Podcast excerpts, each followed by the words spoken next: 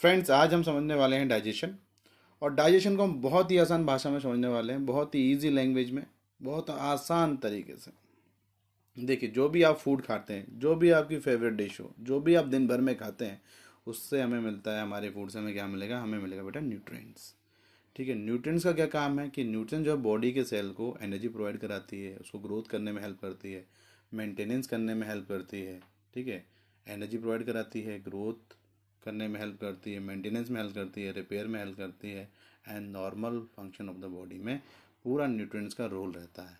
अब न्यूट्रिएंट्स की बात करें तो देखिए विटामिन्स है, ये मिनरल्स है और ये वाटर है, ये तीनों अपनी ऑलरेडी सिंपलर फॉर्म में है। जिसकी वजह से होता क्या है कि जितने भी ये न्यूट्रिएंट्स हैं बेटा, इनको एक अगर ये इंटेस्टाइन में जाएँगे तो वहाँ पर जाने के बाद इनको सेल मेम्ब्रेन को क्रॉस करना पड़ता है जिसके बाद ही ये ब्लड में पहुँच सकते हैं। तो ये जो सेल मेम्ब्रेन आप यहाँ देख रहे हैं विटामिन मिनरल्स और वाटर इसको ईजिली क्रॉस कर सकते हैं क्योंकि ये सिंपल फॉर्म में है।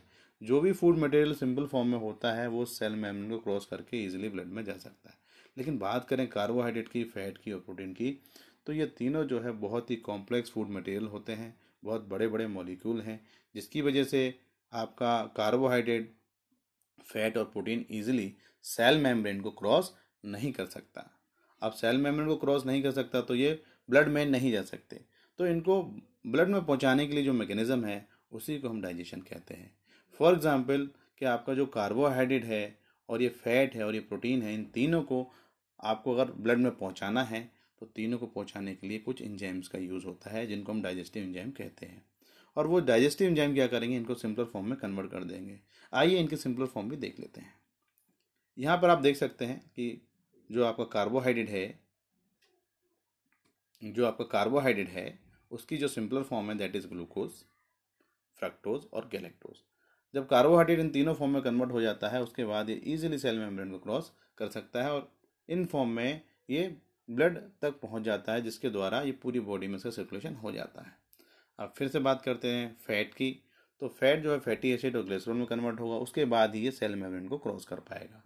ऐसे ही प्रोटीन प्रोटीन जो है अपनी सिंपलर फॉर्म अमीनो एसिड में कन्वर्ट होता है और अमीनो एसिड में कन्वर्ट होने के बाद ही ये इसको सेल मेम्ब्रेन को क्रॉस कर सकता है। तो अमीनो एसिड किस फॉर्म में एब्जॉर्ब हुए? सॉरी प्रोटीन हमारा अमीनो एसिड की फॉर्म में एब्जॉर्ब हुआ। फैटी फैटी एसिड हमारे सॉरी अमीनो एसिड हमारे, प्रोटीन हमारा अमीनो एसिड की फॉर्म में एब्जॉर्ब होकर जाता है। फैट हमारे फैटी एसिड यानी ग्लिसरॉल की फॉर्म में एब्जॉर्ब होते हैं और ग्लू, ये कार्बोहाइड्रेट जो है, ये ग्लूकोज फ्रक्टोज और गलेक्टोज की फॉर्म में एब्जॉर्ब होता है। दोबारा, कार्बोहाइड्रेट जो है, ग्लूकोज, फ्रक्टोज और गलेक्टोज की फॉर्म में एब्जॉर्ब होता है और ये ब्लड में पहुँचता है और फिर सारी ब्लड के सेल्स तक पहुँच जाता है। और यहाँ पर ये जो सेल मेम्ब्रेन की बात कर रहे हैं, ये ये आपके इंटेस्टाइनल सेल मेम्ब्रेन हो सकती है। यहाँ पर जो सेल मेम्ब्रेन की हम बात कर रहे हैं, ये इंटेस्टाइनल सेल मेम्ब्रेन है, ठीक है? अब नेक्स्ट पन्ने पे, अब यहाँ पर हम डाइजेशन, यहाँ पर हम डाइजेशन की डेफिनेशन को समझ लेते हैं। देखिए, डाइजेशन है क्या? Digestion is a biochemical process digestion is the biochemical process by which complex food material like carbohydrate fat protein are converted in their simpler form by the help of digestive enzyme so that they can be easily absorb by the intestinal mucosa क्या अर्थ हुआ? कि digestion वह biochemical प्रक्रिया है जिसके द्वारा जो कॉम्प्लेक्स फ़ूड मटेरियल है, जैसे कि कार्बोहाइड्रेट है प्रोटीन है फैट है they are converted into their simpler form by the help of enzymes मतलब ये तीनों जो है इनके सिंपलर फॉर्म में कन्वर्ट हो जाते हैं जिसके बाद ही इनका आ, किसके द्वारा हो जाते हैं? डाइजेस्ट एंजाइम के द्वारा हो जाते हैं जिसके बाद इनका एब्जॉर्बशन हो जाता है इंटेस्टाइनल म्यूकोजा के द्वारा। तो ये बहुत ही सिंपल भाषा में आप समझ सकते हैं कि डाइजेशन का मतलब क्या हो एक बार फिर से समराइज कर देते हैं। जो आपके कॉम्प्लेक्स फ़ूड मटेरियल हैं उनका सिंपल फॉर्म में कन्वर्ट होना by the help of enzyme यही डाइजेशन है। ठीक है?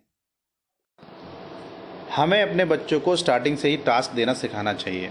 अगर हम ऐसा नहीं कर रहे हैं तो हम बहुत बड़ी गलती कर रहे हैं। क्योंकि बच्चों के विकास के लिए उनका टास्क करना बहुत ज़रूरी है। वो तभी लाइफ में ग्रो कर पाएँगे जब उनके डिसीज़न वो खुद लेने लायक होंगे। देखिए, मान लीजिए कोई लड़का है है ना? उसकी हाल ही में शादी हुई है। शादी होने के बाद उसने ऑब्ज़र्व किया और बहुत ध्यान से समझने के बाद उसे ये समझ में आया कि मेरी वाइफ किसी और से बात कर रही है। और वाइफ जब बात कर रही है उसने ध्यान से ये भी ऑब्ज़र्व किया कि वो रो रो के बात करती है। हम्म, और फिर कुछ और देर ऑब्ज़र्व करने के बाद उसे एहसास हो गया कि नहीं अभी भी अपने बॉयफ्रेंड से बात कर रही है। हाल ही में शादी हुई है शादी हुई एक दो महीना ही हुआ है। हम्म, अब ये लड़का जिसको ये समझ में आ रहा है कि मेरी जिससे शादी हुई है ऑलरेडी वो कहीं इंगेज है, किसी दूसरी लड़की से, किसी दूसरे लड़के से वो बात कर रही है। तो ऐसी सिचुएशन में अभी लड़का क्या करेगा? तो एक तरह की ये एक ऐसी सिचुएशन है जो आज के समय की रियलिटी है। शादी से पहले हर लड़की किसी न किसी रिलेशन में रहती ही है। ये जनरल सी बात है। ठीक है?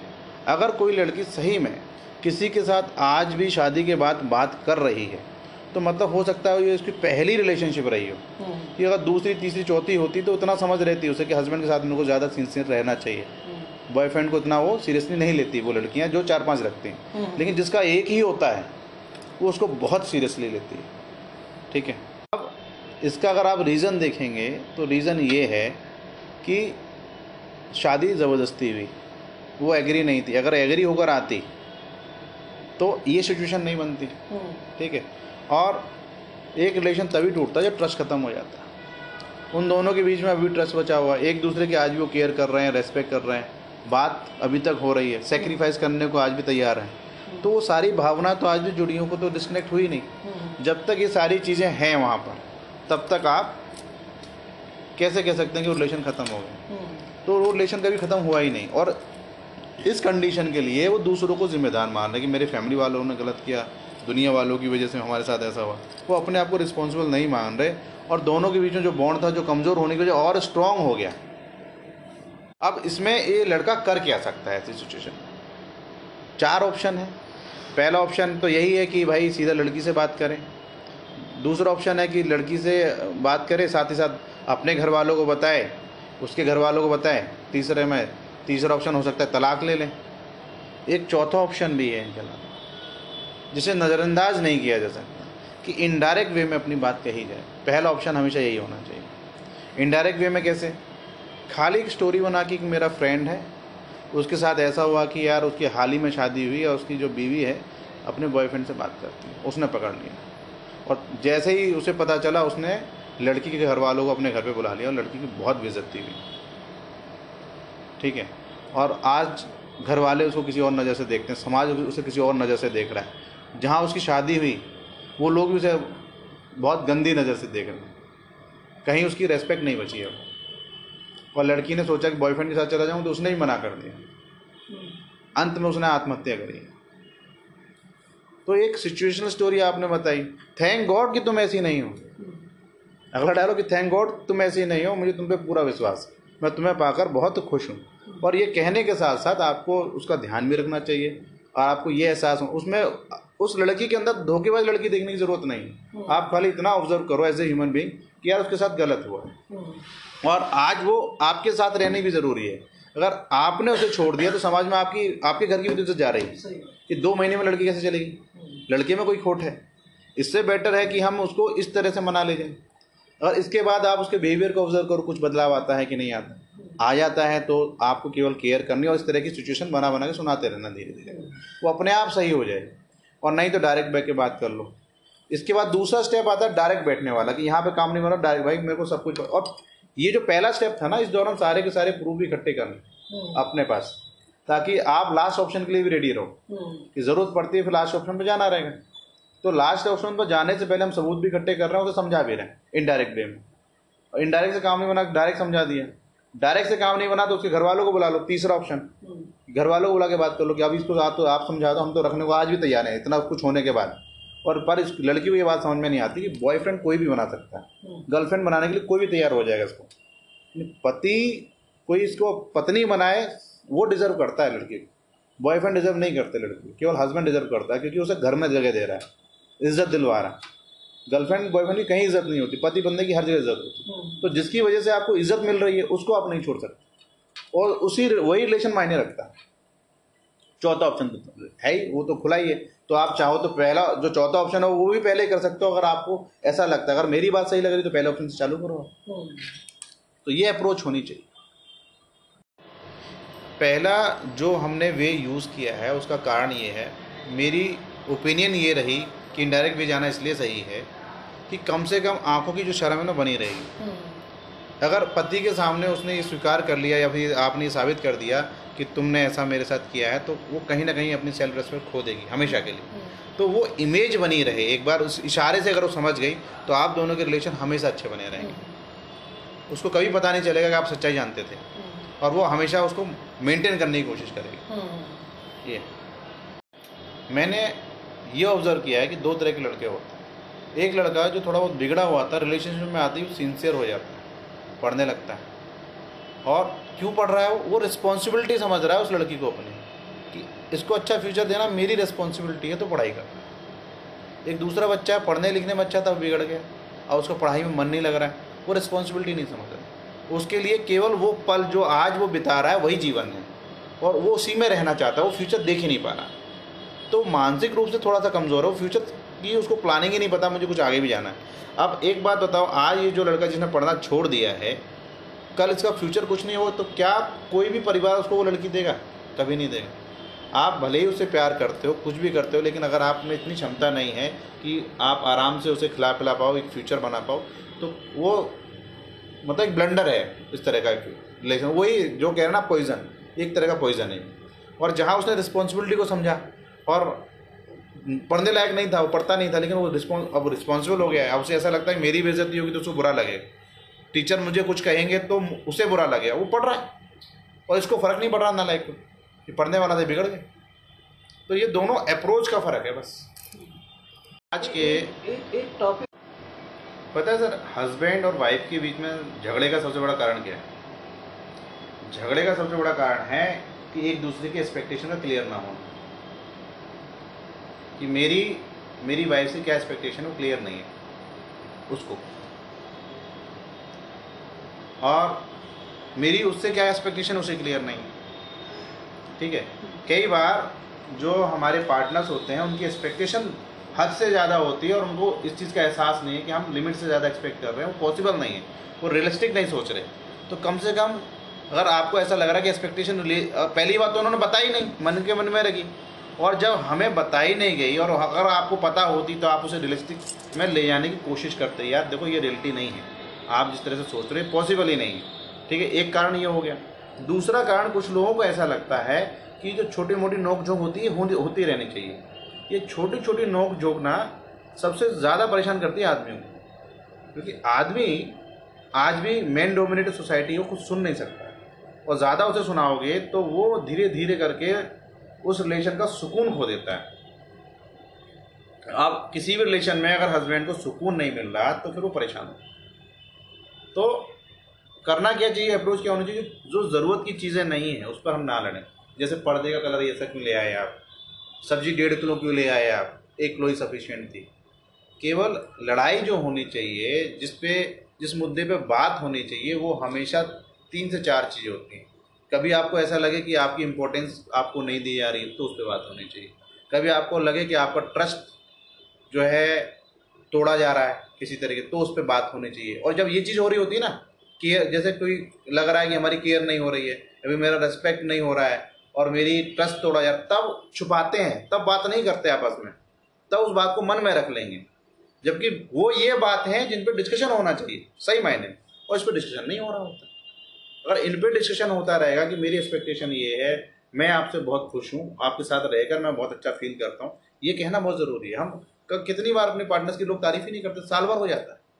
और मेरे ही बहुत सारे जानने वाले ऐसे लोग हैं, उनसे अगर ये कह दिया जाए कि आप अपनी वाइफ की पाँच तारीफ़ करके दिखाओ, वो एक नहीं कर पाते, सर, पाँच तो छोड़ दीजिए। उनके पास एक एक लाइन नहीं है अपनी वाइफ को अच्छा बताने के लिए इसलिए अच्छी है। कि ऐसा क्यों है? कि रोज़ वो छोटे छोटे झगड़े ना इतनी कड़वाहट भर देते हैं हमारे जीवन में, कि एक तारीफ़ तक हस्बैंड के मुँह से निकल नहीं रही। तो वो छोटी छोटी जो लड़ाइयाँ हैं, उनको ख़त्म करने का प्रयास सबसे ज़्यादा ज़रूरी है। ये बहुत ज़्यादा कमज़ोर कर देती है किसी भी रिलेशनशिप मैंने बहुत सारे रिलेशनशिप केवल छोटी छोटी लड़ाइयों से ख़त्म होते देखे। तो बड़ी हो गई। एक दूसरे होता क्या है, पता नहीं चलता सर छोटी छोटी लड़ाइयों की वजह से एक दूसरे के प्रति सबसे पहले रेस्पेक्ट खत्म हो सबसे पहला जो शिकार होगा रेस्पेक्ट होगा। तो रेस्पेक्ट खत्म हो गई फिर धीरे धीरे केयर खत्म हो जाएगी। केयर खत्म हो जाएगी केयर के बाद फिर जो है मान लीजिए कि ट्रस्ट भी खत्म हो जाएगा। आपको सुकून नहीं मिल रहा। ट्रस्ट क्यों खत्म हो जाएगा जब रेस्पेक्ट नहीं है आपकी आपकी कोई केयर नहीं कर रहा है तो आप बाहर देखिए किसी दिन पकड़े जाओगे और उस दिन वो दी एंड हो जाता है लेकिन यहाँ ये भी जैसा भी तो है। जैसे अभी तुमने कहा ना कि हमारा एक्स्ट्रा मैरिटल अफेयर्स या दूसरे किसी रिलेशन में जाना वो तब होता है जब आपको घर से वो चीज़ें नहीं मिल रही होती हैं। या तुम्हारा फिर वहाँ रिलेशन अच्छा नहीं है तब इंसान जाता है दूसरे रिलेशन में। क्या ये सही है? सर ये सही नहीं है। हम्म, सही इसलिए नहीं है केवल हम अपने रिलेशन में केवल इसलिए नहीं ये वाली बात इसलिए नहीं कह रहा हूँ। बात केवल फ़िज़िकल रिलेशनशिप की नहीं है। अगर घर में उस व्यक्ति को रेस्पेक्ट नहीं मिल रही और उसको केयर नहीं मिल रही हम्म, है ना? बात इन इन दो चीज़ की है। हम्म, अगर हस्बैंड को रेस्पेक्ट नहीं है उसकी केयर नहीं हो रही तो फिर वो व्यक्ति क्या करेगा? एक पति को सबसे ज़्यादा जो चीज़ प्यारी है उसकी रेस्पेक्ट ही है। उससे ज़्यादा उसे कुछ प्यारा नहीं। हम्म, कि मेरी रेस्पेक्ट मेरी वाइफ करे एक अंदर से छुपी हुई भावना है हर व्यक्ति के अंदर मिलेगी आपको। और जब ये दोनों चीज़ें खत्म होती तो रिलेशनशिप का सुकून खत्म हो गया। और अब ये दोनों जब ये सारी चीज़ें खत्म हो जाएगी टाइम स्पेंड कम कर रहे होंगे। इनके इंटरेस्ट बदल जाएँगे। अब टाइम कम स्पेंड करें तो टाइम कहीं तो जा रहा होगा ज़्यादा। और जहाँ वो टाइम अपोजिट जेंडर में जा रहा होगा तो वहाँ उसके प्रति रुचि बढ़ने लगेगी हमारी। हम्म, पहले स्टार्टिंग में मित्रता ही होगी फिर वो मित्रता ज़्यादा वो फ्रेंडशिप धीरे धीरे बढ़ती जाएगी। एकदम से नहीं एक झटके से नहीं होगा ये कभी भी। ये धीरे धीरे होगा सर। और फिर जब हम कहीं सुकून महसूस कर रहे होते हैं और किसी के लिए हमारे अंदर फीलिंग्स आती हैं तो सही और गलत का अंतर खत्म हो जाता है। सबसे बड़ी चीज़ है माइंड काम नहीं कर रहा हो। सोसाइटी की नज़र में गलत है उस व्यक्ति की नज़र में गलत नहीं क्योंकि फीलिंग्स में। सही गलत का अंतर खत्म हो जाता है जब फीलिंग्स में होता तो इसके लिए एक दूसरे की केयर ज़रूरी है सबसे पहले जो पहला मैंने पॉइंट स्टार्ट किया था कि एक दूसरे की एक्सपेक्टेशन पूरी तरह से क्लियर हो। नहीं एक्सपेक्टेशन तो बढ़ती रहती है सर, सपोज़ करो आप मेरे पास आते हैं और हम्म। मुझसे कहते हैं sir good evening sir how are you sir और ये आप चार पाँच दिन तक लगातार बोलते जाते हैं मुझसे। तो मुझे योगेश को देखते ही मुझे एक्सपेक्टेशन है कि ये सब मुझे मिलेगा। लेकिन योगेश ने एक दिन नहीं दिया। इंटेंशनली नहीं अनइंटेंशनली हो गया वो। लेकिन मैं उसे ऑब्ज़र्व करूँगा। हाँ नहीं दिया लेकिन मैं सोचूं आज तो योगेश ने मुझे कुछ ग्रीट नहीं किया। तो फिर ये कहाँ किस हद तक सही है? इस हद तक ये सही है। यहाँ पर आपको ये भी सोचना चाहिए कि आज योगेश कहीं डिस्टर्ब तो नहीं है ज़्यादा। नहीं तो ऐसा नहीं करता यहाँ मेरी अप्रोच थोड़ी उसके प्रति पॉजिटिव हो कि आज वो कहीं डिस्टर्ब है। हम्म। नहीं तो ऐसा नहीं करता। और आपको पूछना चाहिए यार। लेकिन इतना कहाँ सोचते हैं लोग? सर लोगों को तो उम्मीद बढ़ती चली जाती है। सर इसीलिए तो मैं कहता हूँ कि लोगों को काउंसलिंग की ज़रूरत है और ऐसे पॉडकास्ट सुनने चाहिए। हाँ। आज की डेट में डाटा इतना है मार्केट के अंदर इतना डाटा है कि हम क्या सुन रहे हैं हमें नहीं पता। सब पूरा करकट माइंड में जा रहा है। हम्म, डाटा का सही तरीके से यूज़ होना बहुत ज़रूरी है। जब तक आपके थॉट क्लियर नहीं है लाइफ में क्लियरिटी नहीं है। और थॉट को क्लियर करने के लिए आपको अच्छा स्टफ़ अपने ब्रेन में देना बहुत ज़रूरी है। इसलिए जो ये छोटे छोटे पॉडकास्ट हम बना रहे हैं आने वाले समय में बहुत बहुत ज़्यादा यूजफुल होंगे। अपना उद्देश्य ये है कि लोगों की माइंड लोगों की लाइफ में क्लियरिटी तभी होगी और थॉट में क्लियरिटी हम्म। थॉट क्लियर नहीं तो लाइफ क्लियर नहीं। तो क्या जो हम ये रिस्पेक्ट सामने वाले से एक उम्मीद करते हैं एक्सपेक्टेशन करते हैं तो क्या ये हमें खुद इनिशिएट नहीं करना चाहिए? सर आप दे रहे हैं। मैं मैं इसमें ये कभी नहीं कहा कि हम नहीं दे रहे आप रेस्पेक्ट दे रहे हैं लेकिन आपको मिल नहीं रही। ऐसी भी सिचुएशन है। खुद इनिशिएट ना करें हम। बिल्कुल इनिशिएट करिए। तो हम उससे क्यों एक्सपेक्टेशन रख रहे हैं? सर मैं ये कह रहा हूँ। कि जैसे आप कहीं ऑफ़िस से आए हम्म, आपने जाके शर्ट फेंक दी उतार के हम्म, शॉक्स फेंक दिए शूज़ भी हम्म, फेंक दिए। हम्म। तो क्या ये एक इंसान एक आदमी की रिस्पॉन्सिबिलिटी नहीं है कि वो अपना सामान अपनी जगह पर रखे या उस काम को बीवी करे उसको बीवी से उम्मीद है सर इसमें दो सिचुएशन है। हाँ। अगर वो वाइफ भी जॉब करने वाली है हाँ। तो ये वो नहीं मैं तो ये कहता हूँ जॉब करने वाले नहीं वो घर रहती है। घर रहती है। घर रहती है। तो वो शर्ट आपने फेंक दी। हम्म, आपने शूज़ फेंक दिया सॉक्स यहाँ डाल दिए। तो क्या ये हम अच्छा कर रहे हैं या हम बीवी के लिए कर रहे हैं कि बीवी हमें उम्मीद है कि बीवी करेगी ये बीवी का काम है सब? सर देखो ये काम तो हमारा ही है। हम्म, इसमें कोई दो राय नहीं है कि काम ये हमारा ही है। हम्म, और अगर इससे हमारी वाइफ को अब मैं रियली बता रहा हूँ सही मायने में हमें ये देखना चाहिए अगर इससे उसको दिक्कत हो रही है आपको ऐसा लगता है कि हमें किसी की परेशानियाँ नहीं बनानी चाहिए। ठीक है? अगर और यहाँ पर थोड़ा वाइफ की भी रिस्पॉन्सिबिलिटी है वो थोड़ा स्टेप ले कह सकती है थोड़ा सा आप ये कर लेंगे तो मुझे थोड़ी ज़्यादा आसानी हो जाएगी। आप ऑफ़िस में काम करते हैं तो मैं भी पूरे दिन घर में काम कर ही रही हूँ मैं भी फ्री नहीं बैठ रही हो रही हम्म, क्योंकि हमारे माइंड में ये चल रहा होता है काम तो हम ही कर रहे हैं। हमें घर में उसके जो काम है वाइफ को वो नहीं दिख रहे होते क्योंकि हम ऑफ़िस में बैठे हैं। हम्म, तो घर में आते तो हम घर पे चमका हुआ रहता है ठीक है? और जो ऑफ़िस में ये उतार देना इसमें कोई ज़्यादा समय नहीं लगेगा हमने अगर वो चीज़ वहाँ बना दी या वहाँ रख दी। ठीक है? और एज सच ये काम भी बहुत बड़ा नहीं है उसके लिए। लेकिन आप छोटा सा काम भी अपना करोगे तो आपकी एक रेस्पेक्ट है कि मेरे हस्बैंड ऐसा करते हैं। वो कभी कपड़ा इधर उधर नहीं डाल अपने आप मैंने आज तक उन्हें नहीं टोका। मैंने आज तक ऐसा करते नहीं देखा। हम्म, तो ये जो संस्कार हैं ये संस्कार माँ बाप देते हैं बच्चों को। हम्म, अगर बच्चों को ऐसी आदत पड़ी हुई है कि माँ ने उसके जूते उठाए माँ ने उसकी शर्ट रखी तो ऑफ़िस में भी ऐसा कर रहा होगा। हम्म, लेकिन बचपन से ही अगर ऐसे उसको संस्कार हुए तो वो शादी के बाद थोड़ी बिगड़ने वाला शादी के बाद वो ये करेगा वो। तो अब ये बताओ ये गलती किसकी हुई? पेरेंट्स की रही। हम्म, अगर बच्चे का डेवलपमेंट वैसे नहीं हुआ तो वो फ्यूचर में वैसे बड़ा मुश्किल है कि उस राह पर हो जाए। तो हमें ऐसा लगता है योगेश हमारा डोमिनेशन क्यों है इतना? किसमें फीमेल के प्रति। हम क्यों डोमिनेट करना चाहते हैं? सर ऐसा नहीं है। नहीं कैसे हम घर का काम घर का नहीं लगता। मैं ये कहना चाहता हूँ एक तो फीमेल डोमिनेटिंग सोसाइटी है ये तो हम एग्री करते हैं यहाँ तक। हाँ, male dominating sorry male dominating society हम एक्सेप्ट करते हैं। हाँ।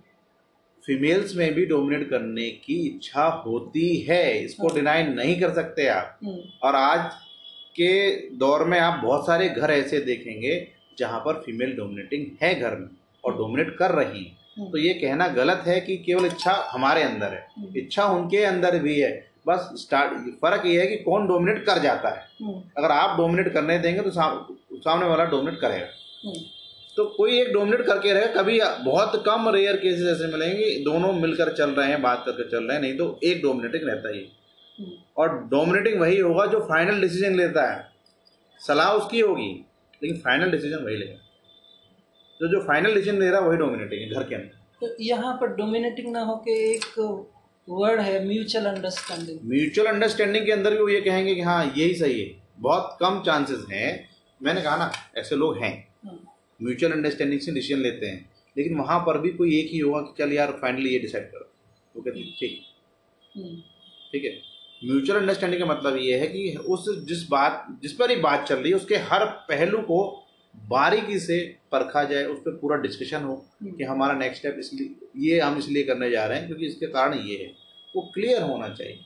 कई बार डिसीज़न थोप दिए जाते हैं और उन्हें समझ में नहीं आ रहा होता ऐसा क्यों?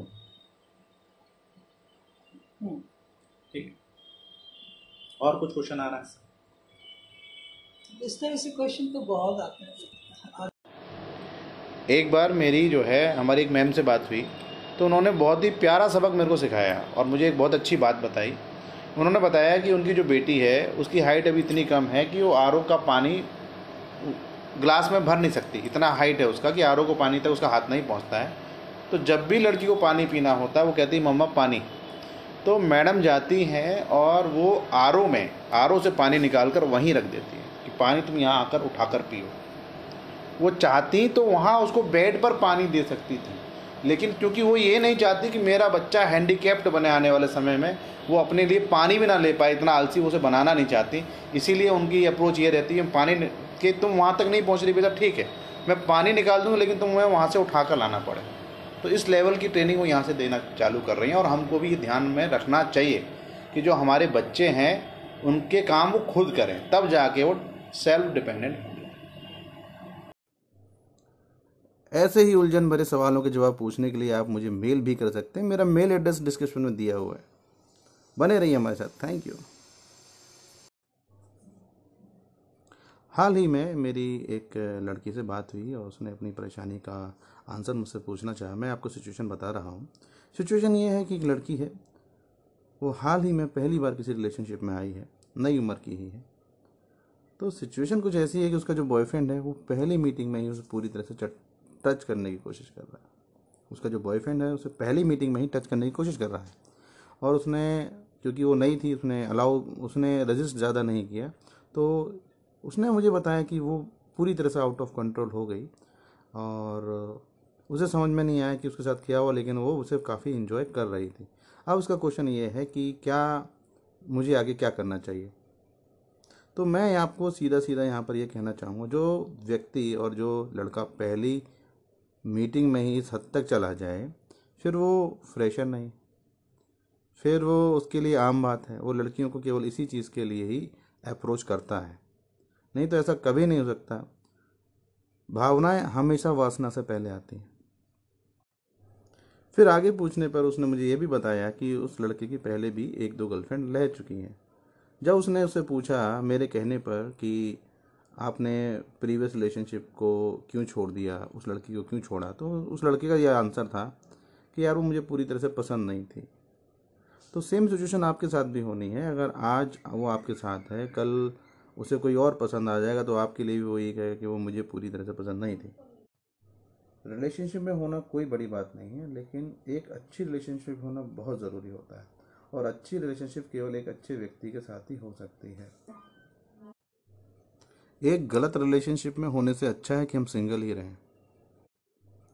अक्सर मैंने देखा है कि जो नए बच्चे हैं, उनके साथ दिक्कत यही है कि वो बस एक रिलेशनशिप चाहते हैं, वो किसी के साथ भी हो। जस्ट वो रिलेशनशिप में कूदने को तैयार है। मेरी एडवाइस ये है कि गलत रिलेशनशिप होने से अच्छा है। गलत व्यक्ति के साथ रिलेशनशिप होने से अच्छा है कि हम सिंगल ही रहें। तो इसलिए अगर आपको रिलेशनशिप तभी करें किसी के साथ जब आपको उस व्यक्ति की पर्सनैलिटी पूरी तरह से पसंद हो, केवल एक्सटर्नल ब्यूटी के लिए ना जाए। देखिए दोस्तों सिचुएशन कुछ ऐसी है कि एक लड़की है लगभग 20-22 साल की उम्र की और हाल ही में किसी लड़के के साथ वो रिलेशनशिप में आई है। क्योंकि उसकी ये पहली रिलेशनशिप है तो उसने कुछ क्वेश्चन हमसे पूछे हैं। उसका कहना है कि पहली मीटिंग में ही उसका बॉयफ्रेंड उसे ऐसी जगह पर ले गया जहाँ पर थोड़ी प्राइवेसी थी, एक तरह का वो कैफ़े ही था और वहाँ पर उस लड़के ने, उस लड़की को पूरी तरह से टच करने की कोशिश की क्योंकि वो नई थी मेरे हिसाब से, इसलिए उसने शायद ज़्यादा रजिस्ट भी नहीं किया और एज ए रिज़ल्ट हुआ क्या कि जब उस लड़के ने छूना चालू किया तो वो कुछ समय बाद आउट ऑफ़ कंट्रोल हो गई। और उसका ये भी कहना था, अगर ऐसी सिचुएशन किसी रूम में होती तो शायद आज सब कुछ हो गया होता। उसका ये कहना था, मैं पूरी तरह से आउट ऑफ़ कंट्रोल थी उस वक्त और मुझे बहुत अच्छा लग रहा था, लेकिन मुझे ये भी पता था अंदर से गलत हो रहा है। लेकिन मैं उसे रजिस्ट नहीं कर पा रही थी, क्यों? कि शायद मुझे नहीं पता था मुझे उस सिचुएशन में कैसे रेक करना चाहिए था। अब दूसरी मीटिंग में ये लड़का, इस लड़की को एक रूम में बुलाकर मिलना चाह रहा है। अब आप समझ रहे होंगे उस बच्चे, वो जो लड़का है। अब दूसरी मीटिंग में ये लड़का इस लड़की से एक रूम के अंदर मिलना चाह रहा है। अब आप भी समझ रहे होंगे उस लड़के के इंटेंशन क्या है। लेकिन इतना समझ लीजिए, जो व्यक्ति फीलिंग्स में होता है, उसके लिए सही और गलत का अंतर खत्म हो जाता है, ये साइकोलॉजी है। तो मैंने तो मैंने ये कहा। चलिए इसका साइकोलॉजिकल एनालिसिस करते हैं। इस सिचुएशन में मेरा कहना ऐसा है कि ये जो लड़का है, ये बिल्कुल भी फ्रेशर नहीं है। जो लड़के पहली बार में ही इस तरह की हरकत करते हैं कभी भी एक लड़की को केवल प्यार के लिए अप्रोच कर ही नहीं रहे, वो उसे केवल एक ऑब्जेक्ट की तरह ही दिखते हैं और ये लड़का कभी भी पहली बार रिलेशनशिप में नहीं हो सकता। तो मेरे कहने पर इस लड़की ने ज़ोर दे के उस लड़के से पूछा कि तुम्हारी मुझसे पहले कितनी गर्लफ्रेंड रह चुकी हैं? तो उसने बताया कि इससे पहले भी मैं दो रिलेशनशिप में रहा हूँ और दोनों ही लड़कियाँ मुझे पसंद नहीं थीं। अब यहाँ पर ये समझिए, जब दोनों ही लड़कियाँ पसंद नहीं थीं तो तुम रिलेशनशिप में रहे ही क्यों? केवल यूज़ करने के लिए। तो सेम सिचुएशन वो आपके साथ भी करने वाला है। कल आपसे बेटर कोई मिल जाएगा तो वो यही कहेगा कि मुझे तुम पूरी तरह से पसंद नहीं थी, दूसरी लड़की से। तो वो अगली लड़की को भी यही कहेगा कि मुझे तुम पूरी तरह से पसंद नहीं थी, इसलिए मैं तुम्हें छोड़ दिया। तो ऐसे लड़के कहीं रुकते ही नहीं हैं। तो आपके लिए अच्छा यही होगा क्योंकि अभी नया ही रिलेशनशिप है, इतना ज़्यादा परेशानी आपको नहीं होगी। ऐसे लोगों से दूर हो जाइए और एक गलत व्यक्ति के साथ रिलेशनशिप होने से अच्छा है कि हम सिंगल ही रहें। आपकी उम्र अभी काफ़ी कम है, आपको अपने जीवन के लक्ष्यों पर ध्यान ज़्यादा देना चाहिए। ये सब तो लाइफ में चलता ही रहता है, इस सबको थोड़ा साइड में करते हुए आप अपनी पढ़ाई पर, अपने गोल पर ज़्यादा फोकस करें, अपने आप को व्यस्त रखें। और डिटेल में अगर आपको बात करनी है तो एक बार फिर से और स्टेप बाय स्टेप इसको कैसे किया जाएगा, इसके लिए हमारे कांटेक्ट में बने रहिएगा। स्टेप बाय स्टेप ये कैसे किया जाता है, ये सब एक छोटी सी वीडियो में नहीं बताया जा सकता। तो इसलिए जिसको भी इस तरह की दिक्कत हो, वो मुझे मेल कर सकता है। मेरा मेल एड्रेस जो है आपके डिस्क्रिप्शन में दिया हुआ है। जिसको भी ऐसी कोई परेशानी हो स्टेप बाय स्टेप वो जानना चाहते हैं कि पहला स्टेप दूसरा स्टेप तीसरा स्टेप मेरा क्या होना चाहिए, इस कंडीशन में आप मेरे मेल एड्रेस पे मुझे मेल भी कर सकते हैं। मेल एड्रेस डिस्क्रिप्शन में दिया हुआ है। ऐसे ही उलझन भरे सवालों का उत्तर पूछने के लिए आप मुझे कांटेक्ट कर सकते हैं। थैंक यू ये दूसरा पार्ट है।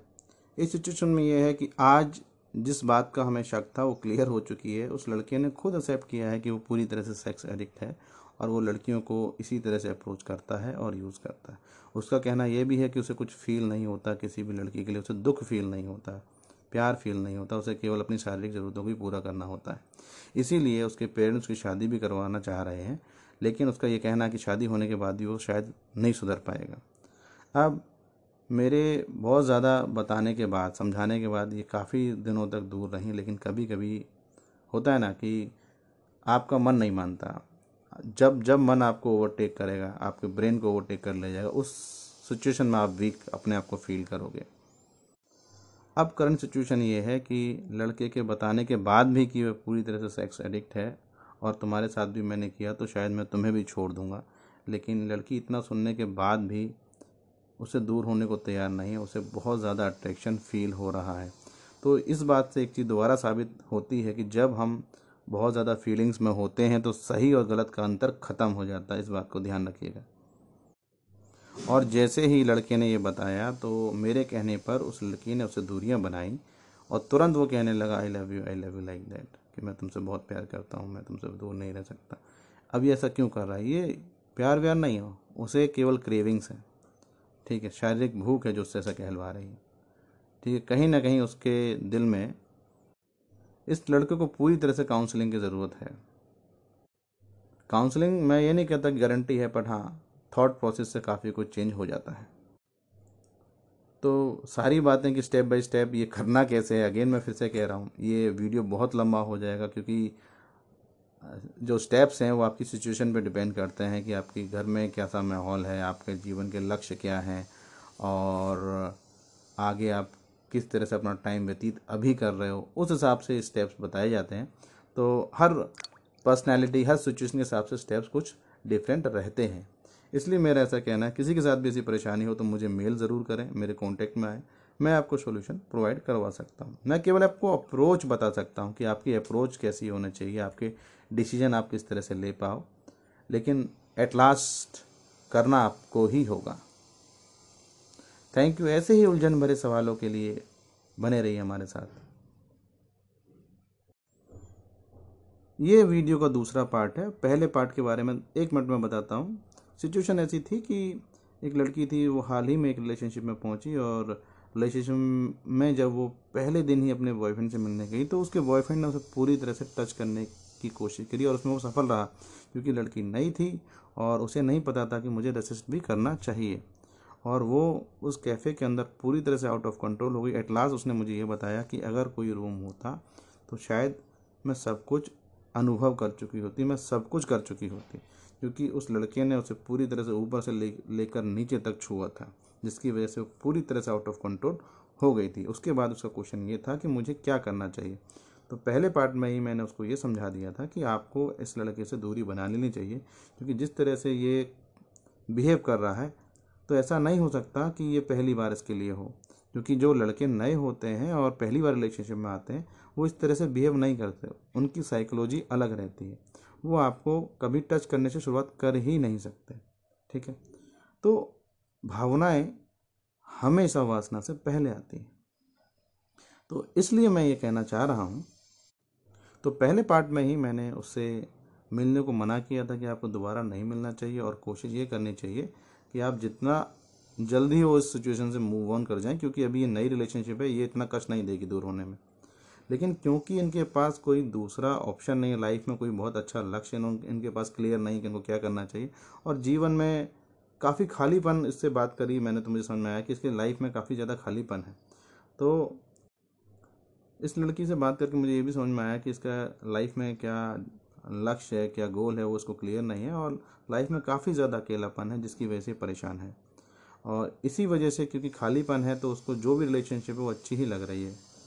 तो मेरे समझाने के बाद लगभग इन्होंने बात करना काफ़ी कम कर दिया और बहुत दिनों तक बात ही नहीं हुई और फिर एक दो बार क्योंकि कॉलेज के ही थे तो मिले तो मिलने के बाद उस लड़के ने पूरा सच भी बता दिया। उसने अभी सेकंड पार्ट हम यहाँ से चालू करते हैं। लड़के ने पूरी तरह से एक्सेप्ट किया है कि वह पहले भी रिलेशनशिप में रह चुका है और वो पूरी तरह से सेक्स एडिक्ट है और वो केवल लड़कियों को इसीलिए अप्रोच करता है कि वो अपनी शारीरिक ज़रूरतों को पूरा कर सके। उसे प्यार जैसी कोई चीज़ फील ही नहीं होती। और इसीलिए उसके घर वाले शादी भी करवाना चाहते हैं, लेकिन वो इस चीज़ से भी संतुष्ट नहीं क्योंकि उसे पता है कि उसे हर बार कोई नया पार्टनर चाहिए होता है। तो शादी के बाद भी उसकी सारी हरकतें जारी रहेंगी। वो इसको लेकर वो परेशान खुद भी है। तो इस बच्चे को भी काउंसलिंग की ज़रूरत है। देखते हैं वो काउंसलिंग के लिए आता भी है कि नहीं आता। और जब मेरे कहने पर इस लड़की ने उसे पूरी तरह से दूरियाँ बनाने की कोशिश करी, जब उसने फ़ोन पर उसे ये कहा कि आज के बाद हम दोबारा बात नहीं करेंगे तो तुरंत उस लड़के की क्रेविंग्स थी, वो इतनी ज़्यादा बढ़ गई, उसने तुरंत स्टार्ट किया आई लव यू मैं तुमसे बहुत प्यार करता हूँ, तुम नहीं समझती तो ये सारी चीज़ें, अब वो क्यों कह रहा है? एक तरफ़ वो सच भी बता रहा है, दूसरी तरफ़ उसकी जो क्रेविंग्स हैं, वो उसको मजबूर कर रही हैं कि दोबारा वो उस तरह से रिएक्ट करे। तो जो हमारी अंदर की ये जो वासनाएँ होती हैं, वो वो हमें पूरी तरह से परेशान करके रखती हैं। तो अगेन, आपको क्या क्या स्टेप्स लेने हैं? आप कांटेक्ट में बने रहिए। मैं आपको आपकी सिचुएशन के हिसाब से आपके स्टेप्स सारे क्लियर बता दूँगा कि लाइफ में आपको किस किस तरह से आगे स्टेप्स लेने चाहिए। तो आप उन पर बने रहिएगा और आपकी लाइफ में कोई प्रॉब्लम नहीं होगी। देखो मैं केवल राह दिखा सकता हूँ डिसीज़न आपको खुद लेने होते हैं। और उन डिसीजंस पे आपको चलना खुद होता है। ठीक है, अगर आप ऐसा कर ले जाएँगे तो लाइफ में आगे बढ़ जाएँगे और ऐसी परेशानी से ओवरकम कर जाएँगे। ये परेशानियाँ बहुत ज़्यादा बुरी होती हैं। ऐसी सिचुएशन बहुत ज़्यादा बुरी होती है, पूरा करियर चौपट हो जाता है और कहीं कुछ गलत बात हो जाए तो फिर बस नीम चढ़ा करेला। ऐसी परेशान, ऐसी सिचुएशन बहुत बुरी सिचुएशन होती है। भगवान ना करे कोई ऐसा बच्चा इन इस तरह की सिचुएशन में फंसे। अगर आपको इस तरह के क्वेश्चन कोई आ रहा है, इस तरह की कोई सिचुएशन आपकी लाइफ में है अगर आपकी लाइफ में इस तरह की कोई सिचुएशन है जिसमें आपको आंसर नहीं मिल रहा, जिसमें आपको समझ में नहीं आ रहा बेटा, अगर आपकी लाइफ में कोई इस तरह की सिचुएशन है जहाँ आपको समझ में नहीं आ रहा कि उसको, आपको क्या करना चाहिए तो ऐसे आंसर जानने के लिए आप मुझे बस मेल करिए। मैं कोशिश करूँगा कि आपको उस पर वीडियो बनाकर कुछ चीज़ें मैं दे दूँ, कुछ टिप्स मैं आपको बता दूँ कि थॉट प्रोसेस किस तरह से चलना चाहिए और आपको किस तरह से अप्रोच करना चाहिए, किस तरह से कौन कौन से स्टेप लेने चाहिए, वो बताए जा सकते हैं। बस आप उनको फॉलो करते रहिए और ऐसे सवालों के लिए आप हमारे साथ बने रहिए, क्योंकि अगर ऐसे क्लियर आंसर अगर आपके माइंड में है तो आप अपनी लाइफ में अगर ऐसी सिचुएशन आपके फ्रेंड के साथ भी हो सकती है। किसी के साथ भी होगी तो आप भी आंसर कर पाओगे और सही मायने में किसी को ऐसी सिचुएशन है तो उसे काउंसलिंग के लिए भी मेरे पास आप भेज सकते हैं। थैंक यू आइए सिचुएशन को समझ लेते हैं। सिचुएशन कुछ ऐसी है कि एक तलाकशुदा महिला है और उसका तलाक केवल छः महीने में हो गया था, इसलिए दूसरी बार शादी करने के लिए देख रही हैं और इस बार ये चाहते हैं कि लाइफ में कोई सही व्यक्ति आए।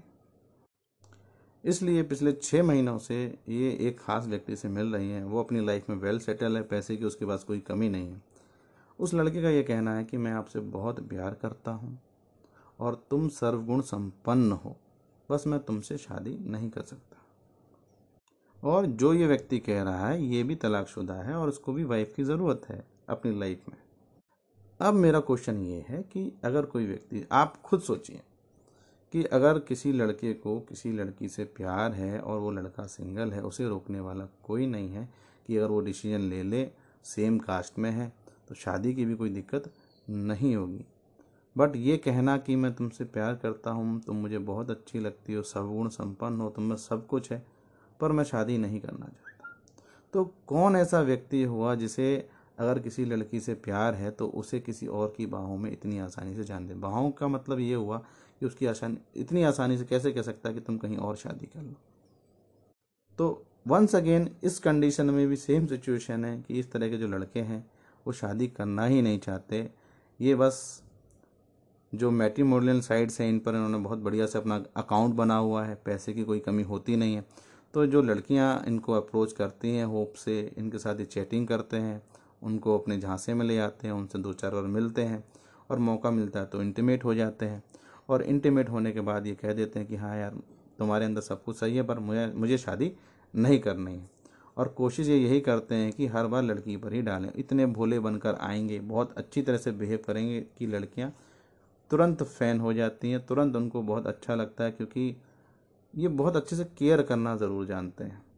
और इनको लड़कियों को पटाना बहुत अच्छी तरह से आता है। इसकी वजह से ये केवल अपनी जो स्किल्स हैं, इनका दुरुपयोग कर रहे हैं। इनको जीवन साथी की आवश्यकता ही नहीं। मुझे थोड़ा पूछने पर यह भी पता चला कि जब ये इस लड़की से बात कर रहे थे, तब भी वह लड़का कभी कभी दो बजे कभी कभी तीन बजे, डेढ़ बजे फ़ोन बिज़ी जा रहा है जब ये कॉल करती हैं तब। तो इसका मतलब क्या है कि वो कहीं और भी इंगेज है। दूसरी बात ये कि आपके साथ वो, आपके साथ डेट कर रहा है, आप उसे पसंद आ रही है, आपको आई लव यू बोल रहा है। इतना कहने के बाद भी वो आपको अक्सर डेली जो मैट्रीमोनल साइट्स हैं, शादी डॉट कॉम है, जीवन साथी डॉट कॉम है, वहाँ पर अक्सर उसका लास्ट सीन रोज़ मिलता है। वो रोज़ अपनी प्रोफ़ाइल चेक कर रहा है।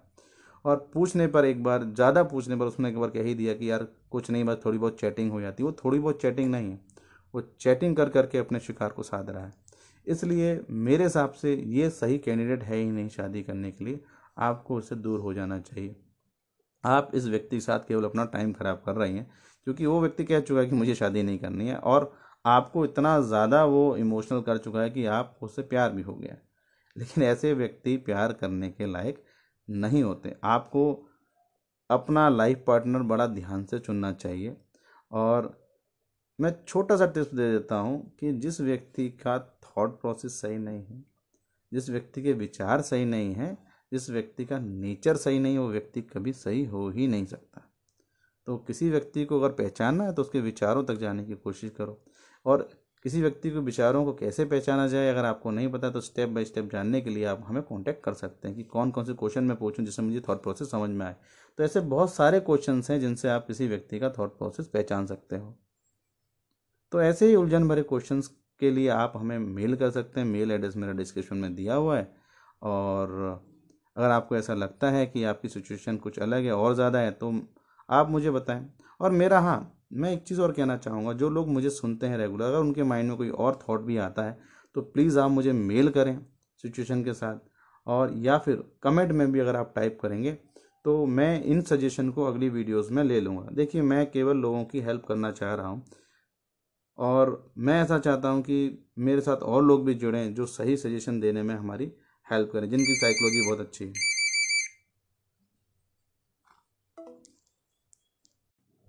तो मैं ये चाहता हूँ कि अगर आपको जो मेरी बातें, जो मैं कह रहा हूँ, उसके अलावा और कोई सजेशन भी आता है तो आप मेरे को मैसेज में ज़रूर टाइप करें या फिर मेरे को मेल कर दीजिए। कोई परेशानी है तो उसका आप मेल करें और मेल के साथ साथ अगर आपके मन में कोई सोल्यूशन है तो वो भी आप लिख कर भेजें।